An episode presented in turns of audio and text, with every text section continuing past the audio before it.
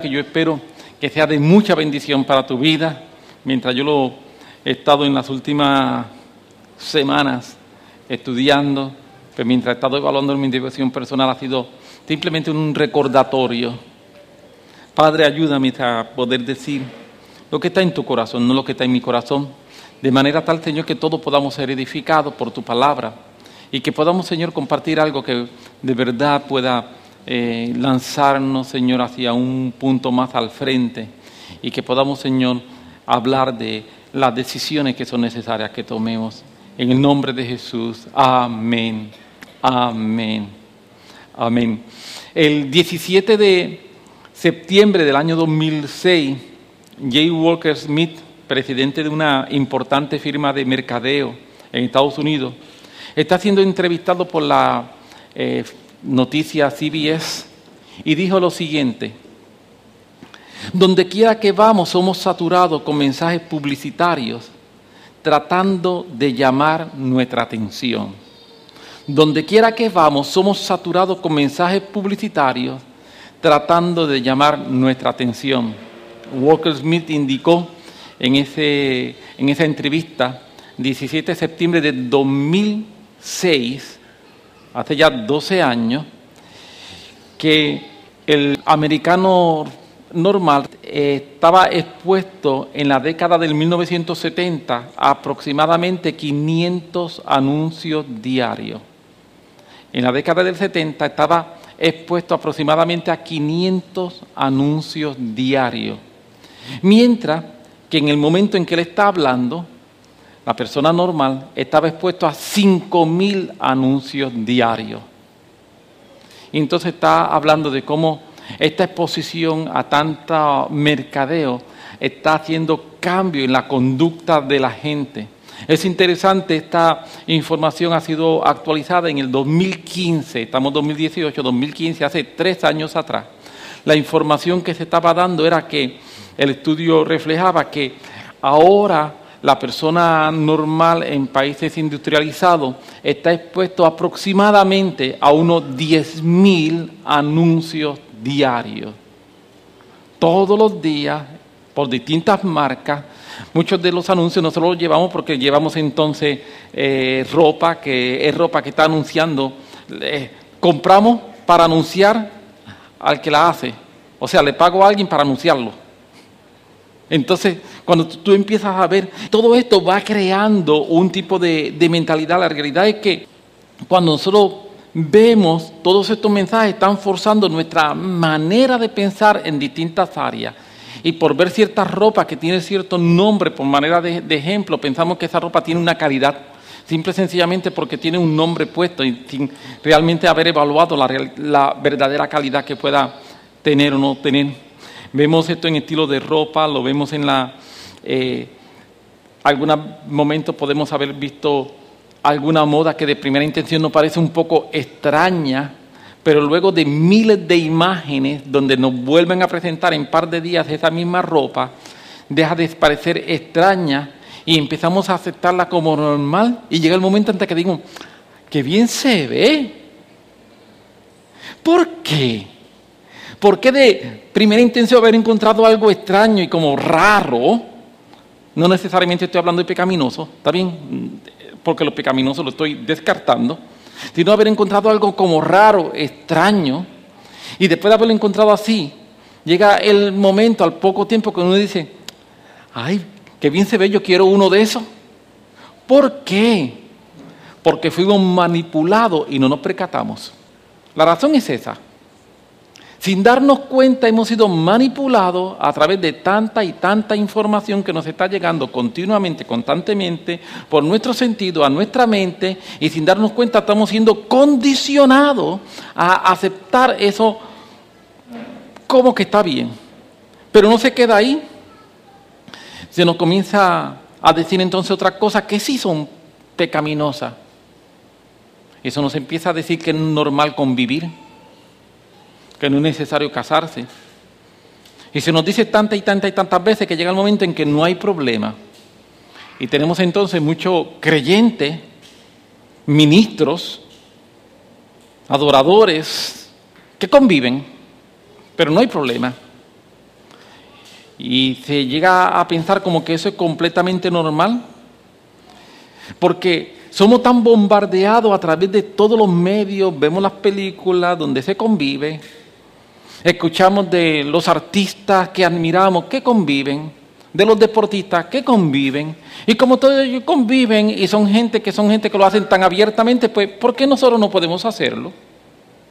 Y lo vemos entonces como algo normal. Sin darnos cuenta, seguimos siendo manipulados. Se nos comienza a hablar de los derechos humanos y la capacidad que tiene cada persona de decidir. Entonces vemos el aborto como aceptable. Pero es verdad, tú tienes derecho sobre tu cuerpo. Entonces lo vemos como aceptable, aun cuando está en contra de los principios básicos de lo que es la existencia humana. Y sobre todo cuando está en contra de lo que la Biblia enseña. Pero se nos está diciendo tanto y tanto y tanto, y somos tan y tan y tan bombardeados, como que eso es normal, que hay gente que lo empieza a aceptar como que es normal y empiezan a ceder en lo que son nuestras convicciones.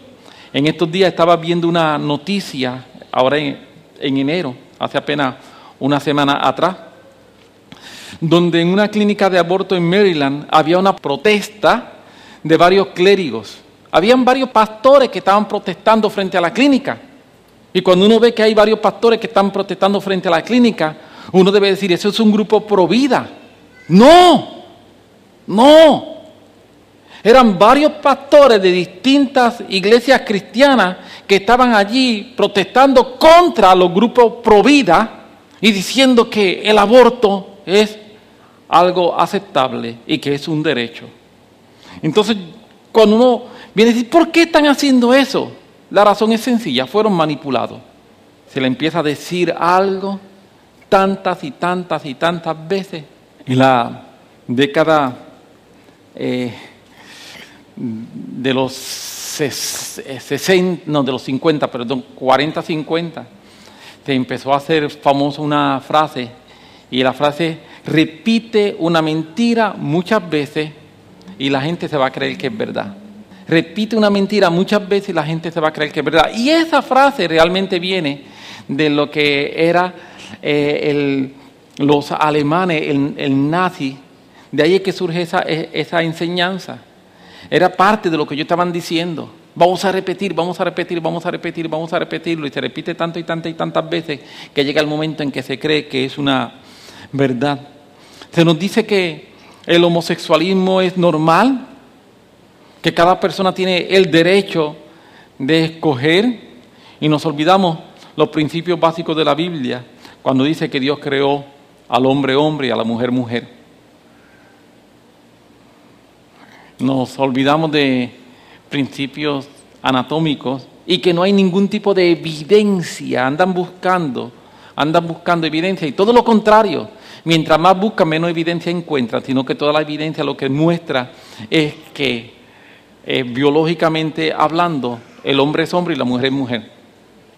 Genéticamente no hay nada que diga lo contrario, no hay un tercer género genéticamente hablando, no existe. Pero se repite tanto que hay estudios que dicen que la gente se piensa y la gente repite como el papagayo que hay estudios que dicen, ¿dónde está el estudio que lo dice? Los estudios son estudios conductistas sociales, no de evidencia ninguna, sino de, ah, es que yo entrevisté 100 personas y ellos dicen que ellos nacieron así. Pero si yo entrevisto a alguien y me dice que nació marciano, pues entonces los marcianos existen. Sí, sí, voy a utilizar exactamente el mismo estilo cognoscitivo, ¿verdad? Es tan y tan y tan y tan fuerte, estamos bombardeados de tanta información continuamente Cerca de 10.000 anuncios sin tú darte cuenta estás recibiendo en un día. Imagínate en una semana, en un mes, en un año. ¿Cuántos anuncios que lo que andan tratando de manipularte para que aún sin tú percatarte te empiecen a gustar cosas que bajo otras circunstancias no te gustarían? y empiezas a cambiar tu manera de ser, tu manera de comportarte de acuerdo a lo que esos anuncios. Y repito, hay algunas cosas como lo que puede ser que te guste un color de, de pelo o otro color de pelo que no tiene quizá ningún tipo de trascendencia. Más allá de que te vea bien o te vea eh, gracioso o graciosa. Pero hay otras cosas, como las que sí estamos mencionando, que son cosas que tienen trascendencia. Y tienen una trascendencia extraordinaria en nuestra vida. Yo creo que hoy más que nunca estamos en una lucha continua contra las fuerzas de este mundo que están luchando por conformarnos a la imagen de este mundo. Son fuerzas que están buscando conformarnos a la imagen de este mundo. Hoy más que nunca yo veo la urgencia de Romanos capítulo 12, versículo 2, cuando el apóstol Pablo nos dice que no nos debemos conformar. Cuando dice conformar, tomar la forma de este mundo, sino que necesitamos ser transformados. Y ser transformado está hablando de ser transformado a la imagen de Jesús, porque ese es el tema del apóstol Pablo. Es la imagen de Jesús en nosotros. Y eso es de lo que queremos ser transformados. Pero el mundo está buscando hoy más que nunca conformarnos a su imagen con mucha, mucha, mucha fuerza. Permíteme mencionar que cuando hablamos de que el mundo está buscando conformarnos a su imagen, no me estoy refiriendo al planeta Tierra como mundo. La Biblia se refiere, cuando habla del mundo, se refiere al sistema que rige por encima, escucha bien, el sistema que rige por encima de los gobiernos, por encima de las modas, por encima de la sociedad, por encima de la economía, por encima de las artes, por encima de la música, de todo lo que está pasando en el mundo, hay un sistema que rige por encima de ello, se den cuenta o no se den cuenta. Es un sistema que la Biblia nos dice que está bajo la potestad del príncipe de este mundo, o sea, Satanás. La Biblia se refiere a Satanás y lo, lo, menciona así. Y todo esto está bajo la potestad de él, está bajo el gobierno de él. Los gobiernos de la tierra están bajo ese gobierno, mientras sean gobiernos de la tierra. Las modas están ahí. Todo está ahí, lo queramos aceptar o no lo queramos aceptar. Mateo, Marcos y Lucas los tres evangelios se refieren a Satanás como príncipe de los demonios. Mateo, Marcos y Lucas, usted busca, Satanás va a hablar príncipe de los demonios, príncipe de Belcebú. Juan se refiere a Satanás como el príncipe de este mundo. Y el apóstol Pablo se refiere a él como el príncipe de la potestad del aire. Son las tres formas. Los tres hablan de príncipe. Uno príncipe de los demonios, otro se refiere a él, Juan se refiere a él como príncipe de este mundo. Y el apóstol Pablo se refiere a él como el príncipe de la potestad del aire. La realidad es que este mundo que tanto amamos está bajo el poder del diablo. Ay. Sí, por eso que la Biblia dice que nosotros debemos entender que somos peregrinos y extranjeros en esta tierra. Nosotros estamos aquí, pero no somos de aquí. Amén. Así que si usted cree en algún extraterrestre, somos nosotros. si nosotros no somos de esta tierra. Nosotros, Jesús los dijo, ellos son de aquí, están, están en el mundo, pero no son del mundo. Amén. Están en el mundo, pero no son del mundo. Así fue como Jesús oró por nosotros. ¿Por qué? Porque nosotros no pertenecemos a este sistema, aunque vivimos en este sistema. Y desde esa perspectiva debemos entender que nosotros somos llamados a ser distintos, a ser llamados diferentes, no porque yo quiera ser distinto o porque yo quiera ser diferente, sino porque lo soy. Esta no es cuestión de que yo quiero ser distinto. Esta es cuestión que, como cuestión de hecho, yo soy distinto. No es que yo quiero ser diferente, es que como cuestión de hecho yo soy diferente. ¿Por qué yo soy distinto? Porque yo soy diferente, porque yo no soy de este mundo, yo no pertenezco a este mundo, yo pertenezco al reino de la luz. Yo fui trasladado, dice el apóstol Pablo, del reino de las tinieblas al reino de la luz admirable. Y cuando yo fui trasladado, yo fui renovado, yo fui transformado. El que está en Cristo, nueva criatura es. Las cosas viejas pasaron y aquí todas son hechas nuevas, dice la Biblia. Amén. Así que la realidad que tú y yo necesitamos entender es que el mundo está intentando conformarnos a su imagen para de esa manera evitar que nosotros seamos conformados a la imagen de Jesús. Lo voy a repetir, el mundo, el sistema del mundo, el diablo ha hecho un sistema que busca que yo sea conformado a este mundo porque todo ese sistema está preparado para que yo sea conformado a este mundo, porque cuando yo soy conformado a este mundo, se pierde en mí la imagen de Dios, se pierde en mí la imagen de Jesús. Y por eso entonces la Biblia dice de la necesidad de yo ser renovado en mi entendimiento, de yo ser transformado para no parecerme a este mundo, sino ser transformado para parecerme más a Jesús y que la imagen de Jesús sea formada en mí. Pero eso es algo que yo necesito entender, la urgencia que tenemos en esta época. Así que mi mensaje en el día de hoy es de transformación. Y lo que yo vine a decirte hoy es lo siguiente, te lo voy a decir y luego lo voy a desarrollar. Ser transformado no es una buena idea. Ser transformado no es una alternativa. Ser transformado es una necesidad. No es simplemente que sea una buena idea. Con mucho respeto, ¿qué importa si es una buena idea o no? Yo lo necesito. No es una alternativa. No es cuando yo digo, déjame ver, yo creo que sí. No importa lo que tú creas, tú lo necesitas. Ser transformado no es simplemente una buena idea. Ser transformado no lo puedo limitar a una alternativa. Transformación en la vida del creyente es una necesidad, o si lo quieres decir mejor, transformación en la vida del creyente es un mandamiento. Porque la Biblia lo que dice es que no nos conformemos en forma de mandamiento, no nos conformemos a este mundo, o sea, no, toma, no la forma de este mundo, sino transfórmate.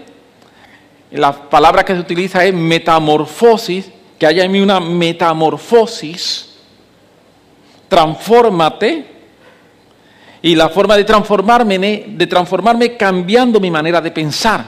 Pues entonces yo tengo que cuidar lo que está entrando a mi manera de pensar y que está tratando de manipular mi estilo, mi manera de pensar, para que yo piense como piensa el mundo. Porque cada vez que yo cedo en mi manera de pensar, para pensar como piensa el mundo, yo estoy limitando mi capacidad de transformación y lo que estoy haciendo es que me estoy conformando al mundo. ¿Me estoy logrando explicar? Por eso es tan importante Tan importante estar consciente del bombardeo que nosotros estamos teniendo. Especialmente aquellos que tienen más acceso a redes sociales, aquellos que tienen más acceso a estar escuchando y viendo mucha televisión, que tienen más... Eh, hubo una persona que hizo un análisis, empezó desde por la mañana a hacer un análisis de cuántos anuncios iba a haber. Desde que se levantó hasta que desayunó, ya había visto más de 547 anuncios en menos de una hora. Y él dice que no sabe lo que se le escaparon que no pudo contar. No sé lo que se escaparon que no pude contar, pero desde que me levanté hasta que estaba desayunando ya había visto más de 547 anuncios y no sé lo que se me escaparon que no pude contar. ¡Wow! Y todos esos anuncios uno en forma inconsciente lo está viendo y dice, ¡ay, qué bien! ¡Qué bien! ¡Qué bien! ¡Qué bien! ¡Qué bien! ¡Qué bien! Y muchas veces, repito, hay algunas cosas que no hacen ningún daño. Pero el problema es que con muchas de esas cosas que no hacen ningún daño se están metiendo tantas cosas que sí hacen daño. Y empezamos a hacer laxos en nuestra conducta, empezamos a hacer laxos en nuestro comportamiento, empezamos a hacer laxos en nuestras exigencias. Porque eso no hace nada. Y como eso no hace nada, no hay ningún tipo de problema. Y yo quiero decirte que cuando empezamos a ceder en esas cosas, sin darnos cuenta, nosotros estamos conformándonos a este mundo y cada momento que nos estamos conformando a este mundo, estamos dejando de ser transformados a la imagen de Jesús. La realidad es que el concepto de transformación es un concepto del Nuevo Testamento. Ser transformado a la imagen de Jesús es un concepto del Nuevo Testamento. En el Antiguo Testamento no se trata el tema de ser transformado a la imagen de Jesús. Ese es un tema que en el Antiguo Testamento tú lo buscas, está totalmente ausente. El escritor del libro de Hebreo en el capítulo 7, versículo 12 nos dice, porque cambiado el sacerdocio, necesario es que haya también cambio de ley. Porque cambiado el sacerdocio, necesario es que haya también cambio de ley. Se está refiriendo a Jesucristo. Porque antes estaba el sacerdocio de Aarón, pero Jesucristo viene y Jesucristo introduce un nuevo sacerdocio. El, escritor de Hebreo dice, se hizo necesario un cambio de ley, la que la llegada de Jesús a la tierra como un nuevo sacerdote, según el orden de Melquisedec, según lo explica el escritor de Hebreo. Y para mayor información, comuníquese con la clase de José Quirico Zurdá. Anuncio no pagado. Pero con la llegada de Jesús, como nos enseña el libro de Hebreo a la tierra, se comienza un nuevo sacerdocio según el orden de Melquisedec. Y si eso es necesario y obligatorio, cambio en la ley. Y esos cambios en la ley es los cambios que introducen gracia. En el Antiguo Testamento era ley. En el Nuevo Testamento es gracia. Y la gracia trae consigo la restitución de la imagen de Dios en el hombre. Antes de la, de la gracia, esa restitución de la imagen de Dios en el hombre no existía. Por grande que fuera Moisés, por grande que fuera David, por grande que fueran José, por grande que fuera Daniel, esa gente a quien uno admira tanto, no tenían lo que nosotros tenemos, que es la gracia que permite que la imagen de Jesús sea restaurada en mí. Ellos no tenían ese acceso a la gracia.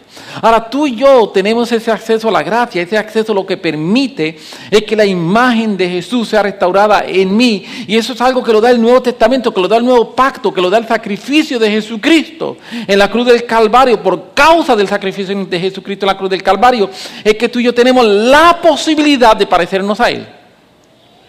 Si Jesucristo no hubiese muerto en la cruz del Calvario, esa posibilidad de transformación interna mediante una renovación, mediante una transformación. No es simple sencillamente que yo cambio algunas actitudes, no es que yo soy transformado por dentro. No es simple sencillamente que yo digo, déjame ver cómo yo puedo cambiar un poco mi comportamiento. No, es mucho más que eso. Es que por dentro Jesús se mete, el Espíritu Santo se mete dentro de mí y empieza a hacer una obra milagrosa cuando yo empiezo a cambiar mi mentalidad y doy oportunidad a ello. Si yo cierro mi mente, esa transformación no se va a dar. Si yo cierro mi mente, no se va a dar esa transformación.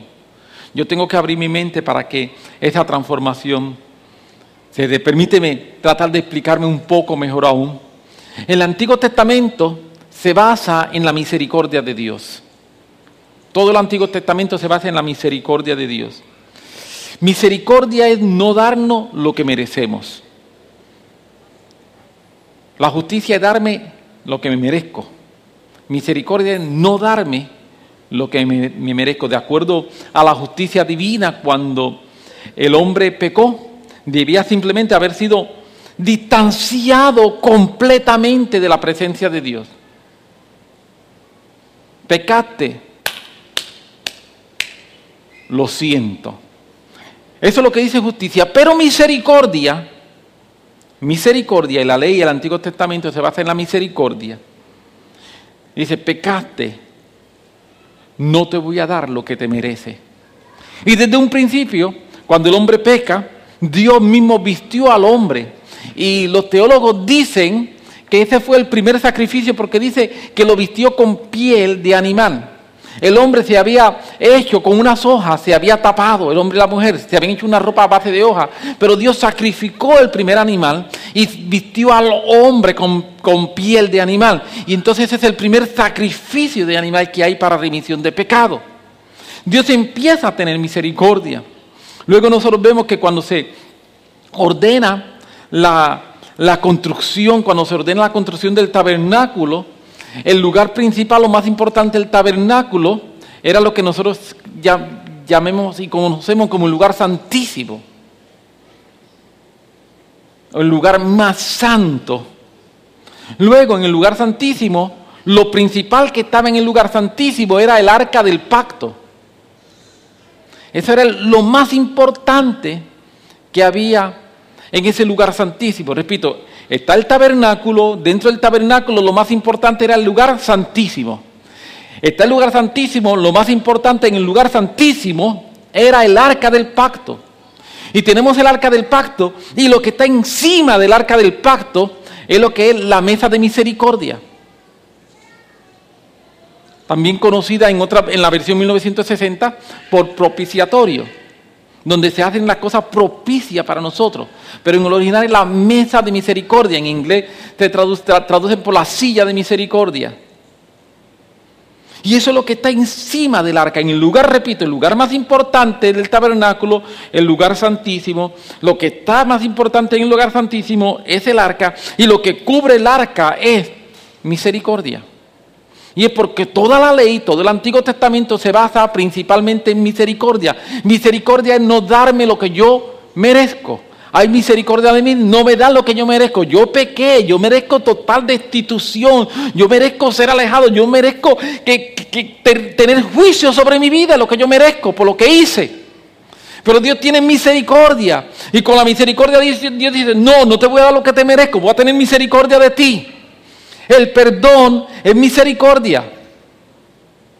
El perdón viene como consecuencia de la misericordia. Pero el Nuevo Testamento no se basa en la misericordia. Se basa en la gracia. Mientras justicia es darte lo que te merece y misericordia es no darte lo que te merece, gracia es darte lo que no te mereces. Y eso se basa en el Nuevo Testamento. El Nuevo Testamento es gracia. Es que Dios me va a dar lo que yo no me merezco. ¿Y qué es lo que yo no me merezco que se me da en el Nuevo Testamento? La imagen de Jesús. Restauración. Volver al original. Dios crea al hombre a su imagen conforme a su semejanza. Esa imagen conforme a la semejanza fue perdida por causa del pecado. Dios en su misericordia trata con el hombre y no le imputa el pecado, no le da lo que se merece. Tiene misericordia. Pero eso no era suficiente.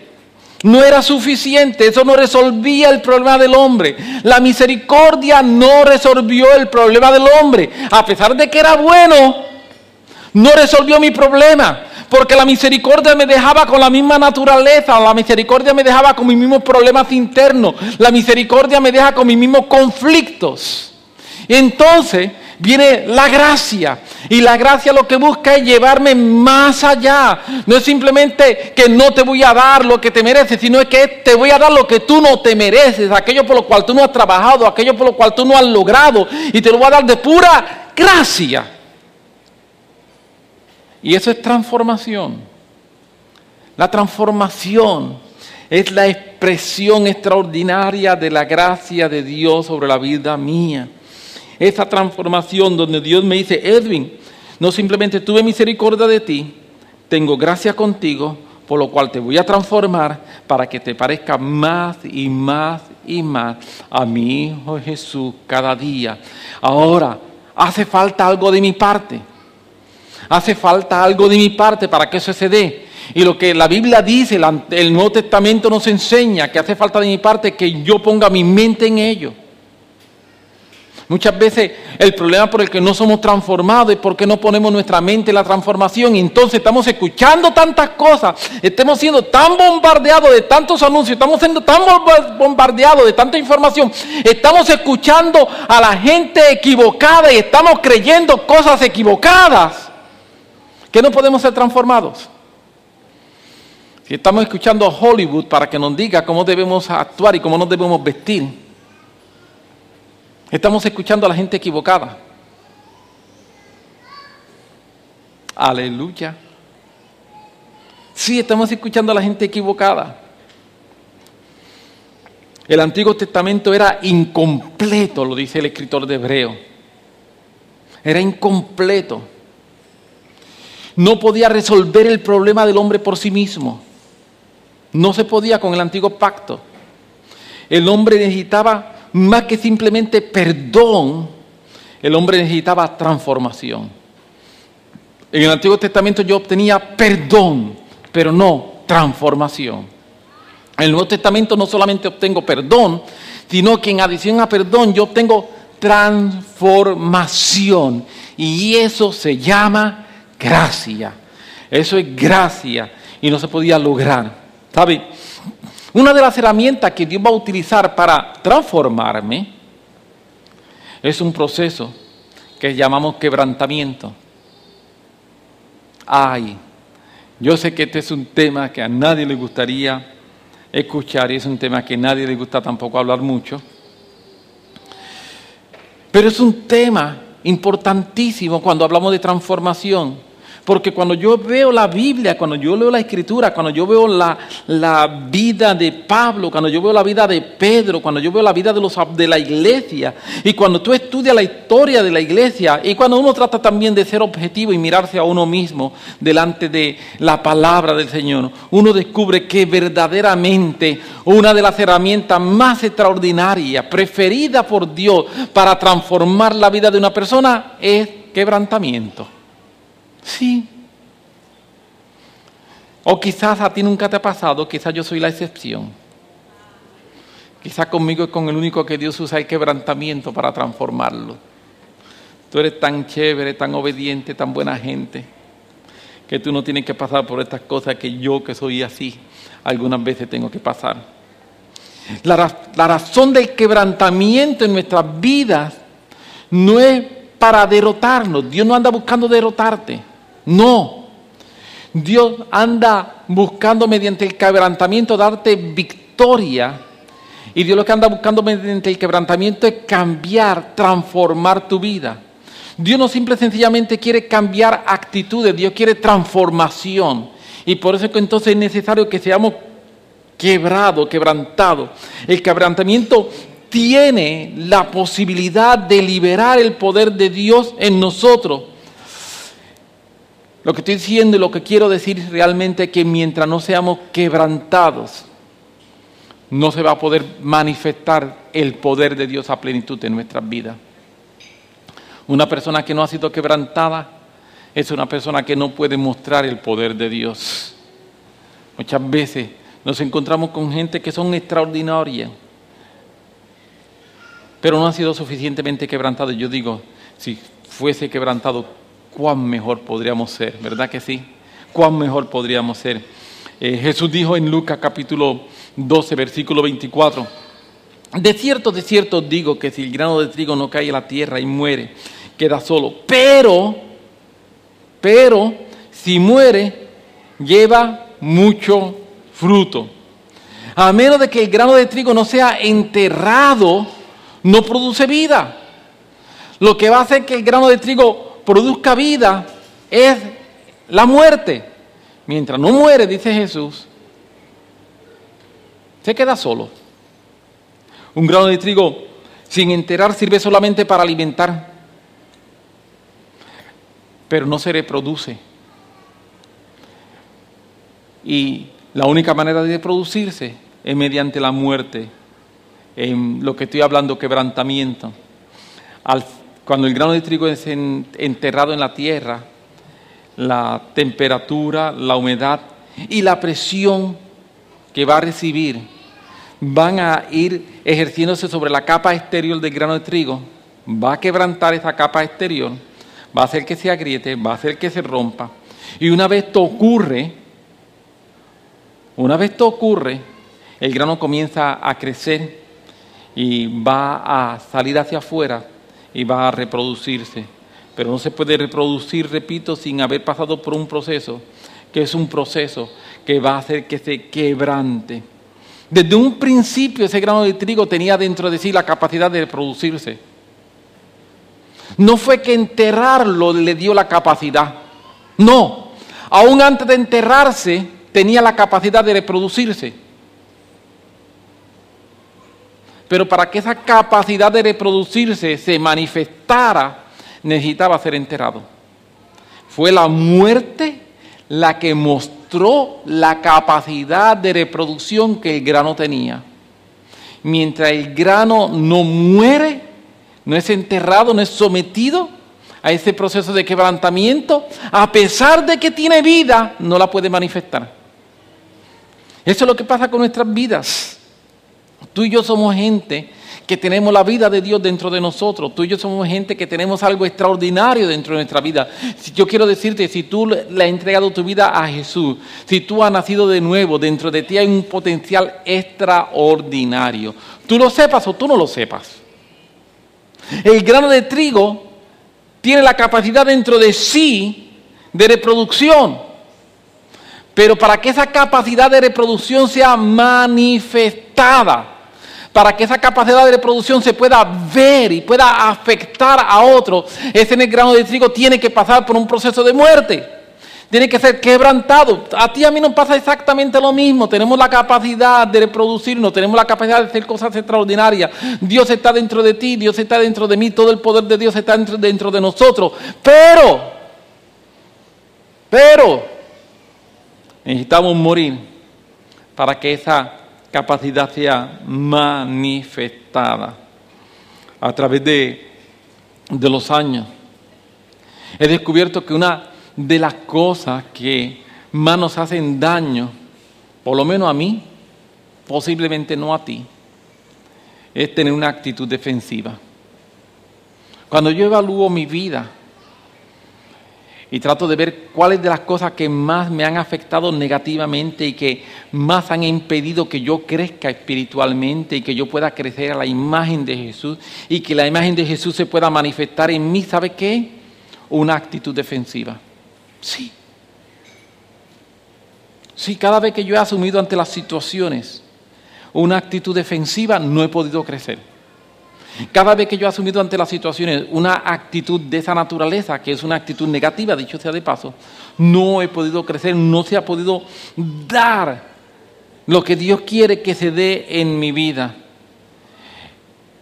En muchas ocasiones esa actitud de sentido de supervivencia se convierte en una pared, se convierte en un escollo, se convierte en un estorbo en mi crecimiento espiritual. Nos sentimos atacados e inmediatamente reaccionamos para protegernos. Vivimos con una actitud defensiva que sin percatarnos, muchas veces esa actitud defensiva lo que hace es que distorsiona la realidad. Por esa actitud defensiva que tengo, lo que hago es que distorsiono la realidad y sin darme cuenta atribuyo intenciones a los demás que no hay, porque tengo una actitud defensiva pero nos irrita cuando otros nos hacen lo mismo. Cuando otro me atribuye intenciones a mí, ah, qué malo es que otro me atribuya intenciones. Qué malo es que otro diga, yo sé por qué tú hiciste eso. Pero qué fácil se nos hace decir de otro, yo sé por qué él lo está haciendo. Asumimos una actitud defensiva. Y cada vez que yo asumo una actitud defensiva, estoy asumiendo una actitud que va a impedir el quebrantamiento en mi vida. Estoy asumiendo, Dios viene a quebrantarme. Yo recuerdo hace muchos años atrás, la primera vez, dicho sea de paso, que eh, don Álvaro Muñoz estuvo en Puerto Rico.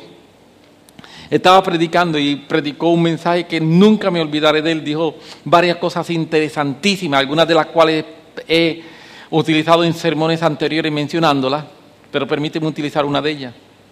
Don Álvaro dijo que hay veces en que nosotros vemos las situaciones sobre nuestras vidas y empezamos a decir, Señor, reprende el diablo que viene contra mí. Y él dice, si pudiésemos escuchar una voz del cielo que dice, no es el diablo, soy yo con mi aplanadora. No es el diablo que viene contra ti, fui yo quien me levanté contra ti con mi aplanadora porque necesito hacer algo contigo. Necesito destruirte para poder entonces construirte. Muchas veces asumimos ese tipo de actitud. Eh, como consecuencia entonces de asumir esa actitud defensiva, fallamos. Y cuando fallamos y nos damos cuenta de que lo hicimos mal, entonces nos excusamos en decir, es que me forzaron, si no me hubiesen forzado yo no lo hubiese hecho. Trato de excusar lo inexcusable. Sé que lo hice mal, pero aun cuando sé que lo hice mal, entonces, sí, pero yo sé que lo hice mal, pero fue porque me, obligaron. Si me llevan contra la pared, yo exploto. No tiene que explotar. Seamos un poco más honestos. Seamos un poco más honestos. No fue porque me llevaron contra la pared. Esa no fue la razón que exploté. La razón que exploté, ¿sabe por qué fue? Porque no he sido quebrantado. Sí. Esa es la razón. Por lo menos yo estoy hablando de mí. Las veces que a mí me han llevado contra la pared y yo he explotado, la culpa no es del otro, no es del que me está llevando contra la pared, la culpa la tengo yo. No supe vivir con suficiente humildad, no supe vivir con suficiente entereza, no pude vivir con suficiente eh, fuerza de carácter. No lo pude hacer, la culpa la tengo yo, no la tiene nadie más. David Wilkerson, hablando sobre este tema, dice, no importa que haya sido provocado o incluso que tengas razón. Escucha lo que dice David Wilkerson. No importa que haya sido provocado o incluso que tengas razón. La provocación simplemente demostró que necesitas liberación. La provocación lo único que hizo fue mostrar un área en mi vida en que necesito ser libre. Un área en que necesito, necesito ser tratado por el Espíritu Santo. Eso fue lo único que hizo la provocación. ¿Cuán cierto es esto? ¿Cuán cierta es esta verdad que dice David Wilkerson?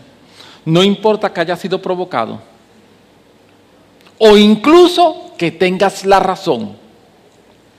La provocación simplemente demostró que necesita liberación.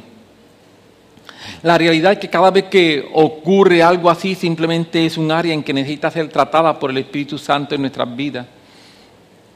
Es un área en que nosotros necesitamos venir delante del Señor y decirle, Señor, yo pensaba que eso estaba resuelto, descubro que no. Señor, necesito una dosis de ministración de tu Espíritu Santo.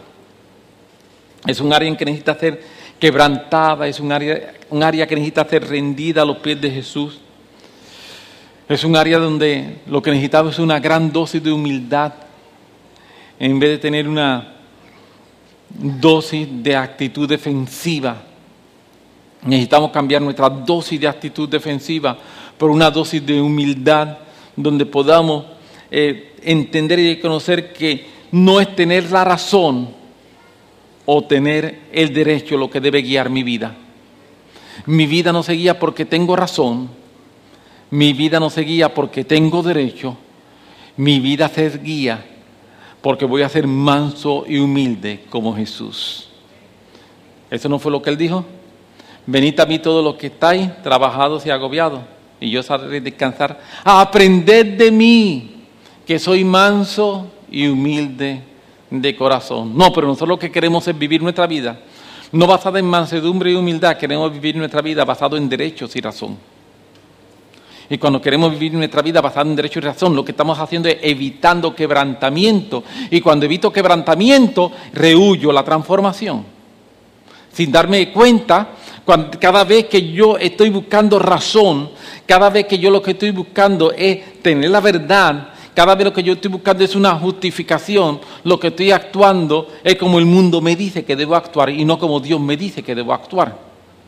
Y cuando yo actúo como el mundo me dice que debo actuar, yo lo que hago es conformándome a este mundo y estoy entonces dejando de ser transformado a la imagen de Jesús. Ahora, cuando yo vivo entonces conforme a lo que la Biblia me dice a mí y vivo con humildad, vivo con mansedumbre, entonces yo estoy viviendo una vida donde yo voy a ser transformado, donde yo voy a ser cambiado y donde entonces Dios va a luchar por mí. Amén. Dios va a luchar por mí porque eso es lo que Él ha prometido que Él va a hacer. No podemos permitir, no podemos permitir que la corriente de este mundo dicte nuestra conducta. No. Nuestro comportamiento, nuestro comportamiento no puede limitar mi fe. Muchas veces mi comportamiento se convierte en un, en un limitador de mi fe porque mi comportamiento está siendo conforme a este mundo y lo que entonces hace, que es imposible que mi fe crezca si yo me estoy comportando como este mundo me está diciendo que debo comportarme. Yo necesito ser transformado cada día más para parecerme a la imagen de Jesús. Matt Batterson, este es un predicador que yo eh, tiendo a, seguir y, y leer varios, básicamente sus libros. Es para mí uno de los predicadores más extraordinarios que hay actualmente, por lo menos para mí es así, dice lo siguiente, una de dos cosas ocurrirá con el tiempo. Una de dos cosas ocurrirá con el tiempo. O tu teología se ajustará a tu realidad. Tu teología se ajusta a tu realidad, o sea, tus creencias se ajustan a, una, a tu realidad. Y tus expectativas serán cada vez más pequeñas hasta que difícilmente puedas creer que Dios pueda hacer algo por ti. O tu realidad se ajustará a tu teología y tus expectativas aumentarán y crecerán hasta que puedas creer que Dios puede hacer lo imposible. Él dice, con el tiempo va a pasar una de dos cosas a los creyentes. Él está hablando a la iglesia, a los creyentes. Dice, con el tiempo, o tú empiezas a decir, tu realidad y empieza a bajar, como mi realidad está aquí, empieza a bajar a Dios. Para ser un Dios conforme a mí. En vez de yo ser creado a la semejanza de Dios, trato de hacer un Dios creado a mi semejanza, con mis limitaciones, con mis pensamientos, y, y un Dios que me justifique. Ese es un Dios sin poder, eso es un Dios sin milagros. O yo empiezo a hacer que mi realidad empiece a subir a la enseñanza bíblica. Y empiezo a retar mi realidad. Y cuando yo empiezo a retar mi realidad empiezo a decir, no, no, esta no tiene que ser mi realidad. La Biblia enseña, la Biblia dice. Yo voy a creer lo que la Biblia enseña, yo voy a creer lo que la Biblia dice. Entonces yo empiezo a retar mi realidad. Y cuando yo empiezo a retar mi realidad, mi realidad empieza a ser transformada. Y cuando yo empiezo a retar mi realidad y mi realidad empieza a ser transformada, yo comienzo a vivir con expectativa. Y cuando yo vivo con expectativa, esta entonces mi, mi expectativa va a ir aumentando, va a ir creciendo hasta que yo puedo creer que Dios es el Dios de lo imposible que Dios es el Dios de lo imposible, que no hay nada imposible para Dios, sino que Él puede hacer cualquier cosa. ¿Por qué estoy creyendo eso? Porque he pasado por procesos de quebrantamiento, porque mi mente se ha estado afinando a la mente de Dios y estoy siendo transformado. Y cuando yo soy transformado, yo puedo creer en un Dios, en el Dios de lo, de lo imposible. Amén. Así que permita a Dios en esta noche que cada uno de nosotros podamos ser transformados a la imagen de Jesús y no ser conformados a la imagen de este mundo, sino que nuestra mente pueda cambiar, que podamos eh, retarnos para ser mejores y retándonos para ser mejores, poder nosotros crecer a la imagen de Jesús. Eso es lo que Él tiene para nosotros. ¿Por qué no te pones un momento sobre tu pie? Me gustaría que pudiésemos tener un momento de oración juntos. A mí me gustaría que podamos, así como, como, como estamos, eh, que podamos orar un momento juntos y pedirle al Padre y decirle, Padre, nosotros necesitamos de ti, necesitamos de tu Espíritu Santo, necesitamos de tu fuerza, nosotros necesitamos que tú hagas algo en nuestras vidas y nosotros queremos eh, acercarnos en este momento a ti. Vamos a tomar un minuto para hacer esto antes de terminar la reunión, donde podamos decirle, Señor, la realidad es que tu palabra nos dice que debemos ser transformados y qué realidad más extraordinaria. Es cierto, necesitamos ser transformados. Si nosotros somos, si no somos transformados, nuestra vida no sirve. Si no somos transformados, eh, eh, no vamos nunca a crecer, nunca vamos a lograr lo que tú estás hablándonos. Y por eso, Señor, que te estamos pidiendo, estamos rogando, estamos suplicando en el nombre poderosísimo de Jesús. Y nos acercamos a ti. Ahí donde estás, acércate un momento al Señor, acércate en oración al Señor. Tú mismo donde estás ahí, preséntate.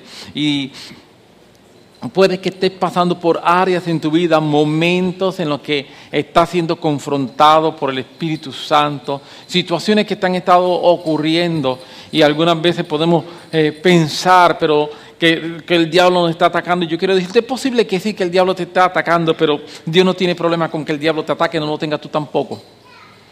Amén sino simple y sencillamente nos levantamos en fe y nos levantamos en obediencia. Y la Biblia dice que cuando yo estoy bajo la poderosa mano del Señor, Él me va a cuidar. Él me va a cuidar, me va a proteger. Y yo me levanto en fe. Y yo, y yo le digo, Señor, yo lo que quiero es ser transformado. Yo lo que necesito es estarte contemplando, estarte contemplando, estarte mirando para ser transformado y parecerme más a ti. Eh, estarte mirando para ser transformado y ser transformado a tu imagen. Eso, eso es lo que queremos, eso es lo que anhelamos, eso es lo que estamos pidiendo, Señor. En el nombre poderosísimo de Jesús de Nazaret, que tu gracia, tu gracia, tu gracia, tu soberana gracia sea con nosotros, Padre, en el nombre de Jesús. Ayúdanos para parecernos más a ti, ayúdanos para ser más como tú, Señor. Ayúdanos para que nuestra vida en todo momento sea una vida llena del poder de tu Espíritu Santo, en el nombre de Jesús.